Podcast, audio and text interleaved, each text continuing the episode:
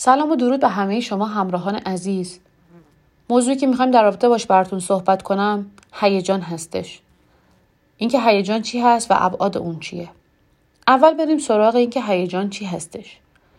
انسان در ارتباط متقابل با پدیده ها و بر اثر فرایندهایی مثل ادراک، حافظه، تفکر و استدلال شناخت پیدا می‌کنه و از این طریق قادر میشه درباره جهان خارج و حتی جهان درونی خودش تفکر کنه، تصمیم بگیره و حل مسئله انجام بده و یا خاطری رو یادآوری کنه.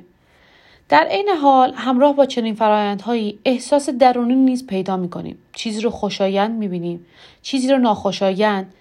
گاهی تحسین میشیم و بهمون احساس خوشحالی دست میده. گاهی احساس دلتنگی می‌کنیم و گاهی احساس شور و شادی. حتی گاهی احساس ناراحتی غمگینی.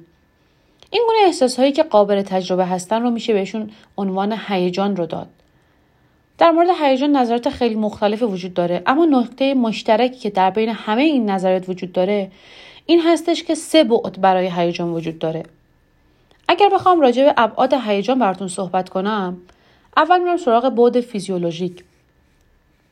هر هیجانی یک سری تغییرات جسمی در بدن به وجود میاره. مثل وقتی که شخصی میترسه ممکنه دچار تپش قلب بشه یا حتی کسی که استراب داره دچار یک سری علائم گوارشی بشه.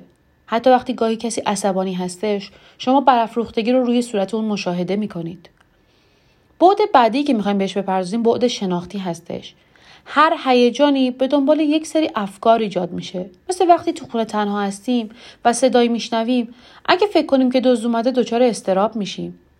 یا حتی اگه گاهی احساس کنیم که کسی می‌خواد با ما مقابله کنه و ما رو نادیده بگیره ممکنه خشمگین بشیم. حالا بریم سراغ بود رفتاری. به دنبال هر هیجانی که تجربه می‌کنیم یک سری رفتار از ما سر می‌زنه. مثلا شخصی که خشمگین هستش خب رفتارهای پرخاشگرانه نشون میده. یا کسی که مضطرب هست برای جلوگیری از استرابش رفتارهای اجتنابی نشون میده و ممکن از موقعیت استرابی در واقع دوری کنه. ازتون ممنونم.